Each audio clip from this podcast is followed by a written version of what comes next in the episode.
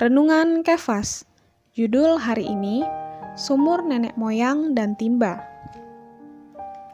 Di dalam Yohanes pasal 4 ayat 11 sampai 12 kata perempuan itu kepadanya Tuhan, engkau tidak punya timba dan sumur ini amat dalam.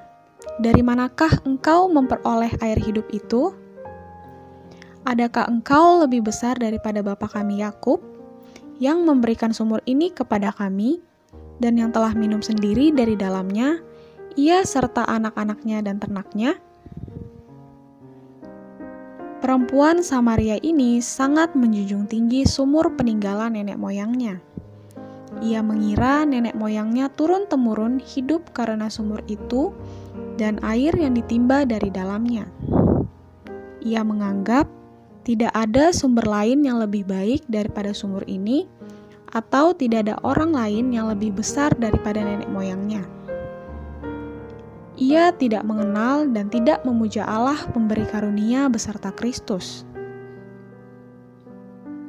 Hari ini, banyak orang yang keadaannya sama dengan perempuan ini. Mereka membanggakan ajaran-ajaran, petuah-petuah, kata-kata peninggalan nenek moyang mereka. Tetapi semuanya itu tidak bisa mengisi kehampaan dan kesia-siaan manusia. Tidak bisa memberi kepuasan yang sejati dan kekal. Kebanggaan dan barang-barang peninggalan itu tidak saja tidak bisa memberikan kepuasan, bahkan sering kali menjadi penghalang untuk mengenal karunia Allah. Sobat Kefas, Jerih payah, usaha manusia juga merupakan penghalang untuk bisa mengenal karunia Allah dan Kristus.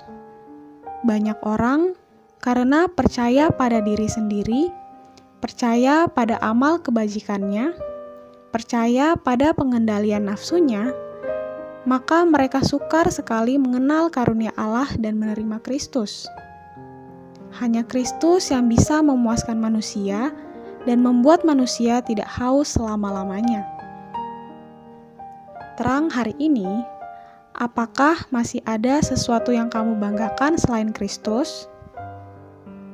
Poin doa, marilah kita berdoa agar Tuhan menyingkirkan penghalang untuk mengenal karunia Allah. Tuhan Yesus memberkati.